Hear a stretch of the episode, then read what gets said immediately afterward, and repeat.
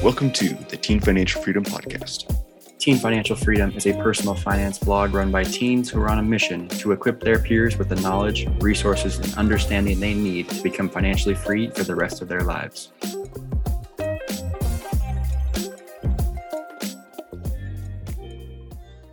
Hey guys, welcome to another episode of the Teen Financial Freedom Podcast.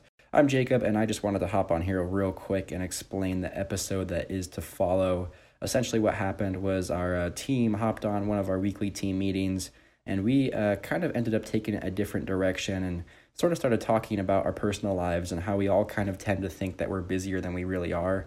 Today's episode is going to be a little bit different. It's just going to be that recording of that meeting and essentially kind of the advice that we were kind of sharing with each other regarding, you know, just priorities and kind of figuring out what exactly we should be doing week to week um, with the limited time that we're all given. So today's episode is going to be a little different than what we normally publish. Uh, the quality is probably not going to be the same, um, but I really wanted to share this because um, the nuggets of information that we shared are just great. So without further ado, let's go ahead and get into this episode.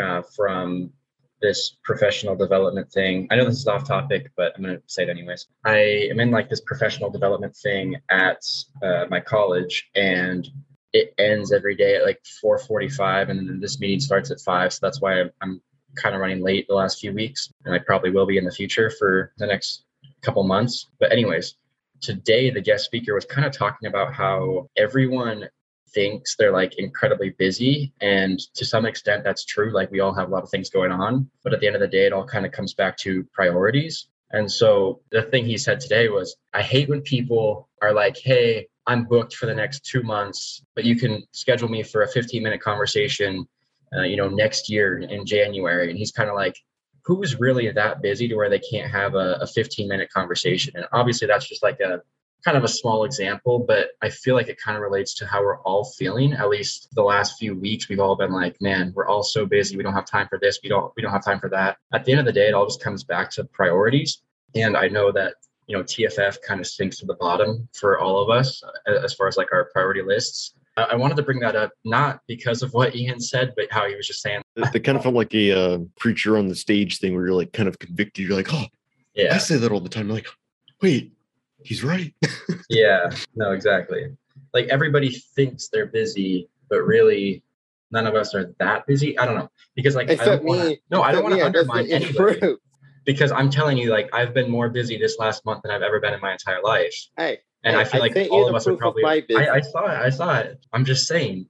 I think we all have more time than we realize, myself included. And I think I'm a pretty busy guy. So I'm just saying, like, keep that in perspective. Everybody, you know, is how can you find you know that spare time in your schedule, even though you think it's nowhere, and then also like keep in mind your priorities and kind of think about how those align to where to with what you're trying to do. I would also add, regardless of how busy you, you are in reality, it'll help the. I'm, I'm saying this for myself as well, um, particularly myself. I'm verbalizing this out loud. But one thing to go off what Jacob was saying is um, this, like taking the golden nugget he just shared. Uh, you can sit down and basically write out a list of all your priorities and which ones are at the top, and so you can recognize if you're really dedicating the amount of time to them you should be, and then you can see where all your other um, commitments and activities fall on that list and then you communicate with the people you're interacting in those areas honestly and truthfully about how much time you could dedicate to it.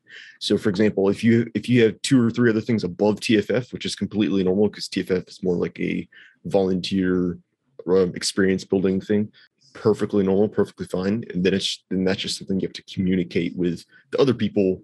Um, and that goes for other volunteer things. I don't know if you got other school things you're doing um, but for example, like school would probably be a number one priority for most of us because those assignments are non-negotiables. Like we can make those assignments regardless of how busy we are. Like we, if we don't make them, we fail. And so more often than not, we find a way to make it, make the assignments to get them turned in on time.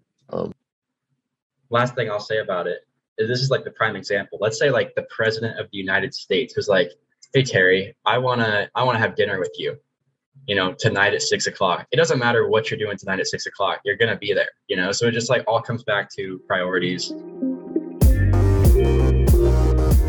Thank you for listening to the Teen Financial Freedom Podcast. we would greatly appreciate it if you could subscribe, leave a review, and share this with someone who needs it.